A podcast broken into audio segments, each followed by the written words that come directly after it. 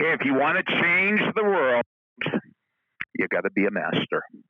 You've reached Success Hotline message 1864. I'm Dr. Rob Gilbert, and today is day number 77 and the 98 day HC challenge. And today's message is specially dedicated to Coach Joe Carey from Travis Wood High School.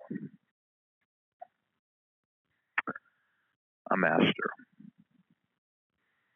If you want to change the world, you have to be a master teacher. If you want to change the world, you have to be a master coach. If you want to change the world, you have to be a master parent. What do I mean by a master? Well, I'll tell you. I'll tell you by way of a poem.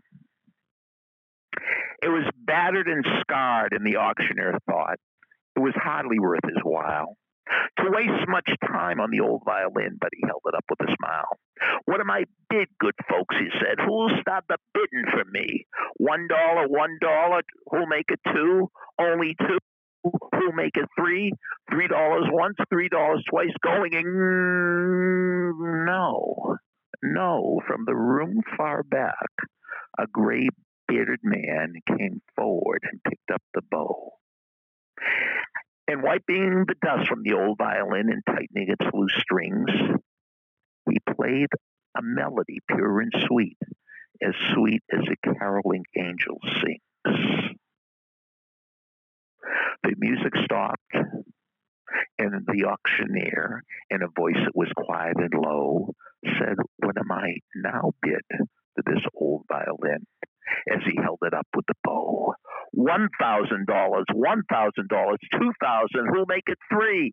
Three thousand once, three thousand twice. Going and gone, said he. The audience cheered, but some of them cried. We just don't quite understand what changed its worth. Swift came the reply. The touch of a master's hand. Swift came the reply, the touch of a master's hand. That poem can make you a better coach.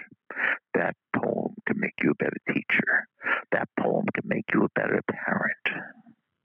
But if that poem befuddles you, and you don't quite get it, give me a call. 973 985 4138, and we'll talk about it. 973 985 4138. The touch of a master's hand. Thank you for listening to Success Hotline with Dr. Rob Gilbert, an Ironclad original. You can email Dr. Gilbert at sendmeastory at AOL.com.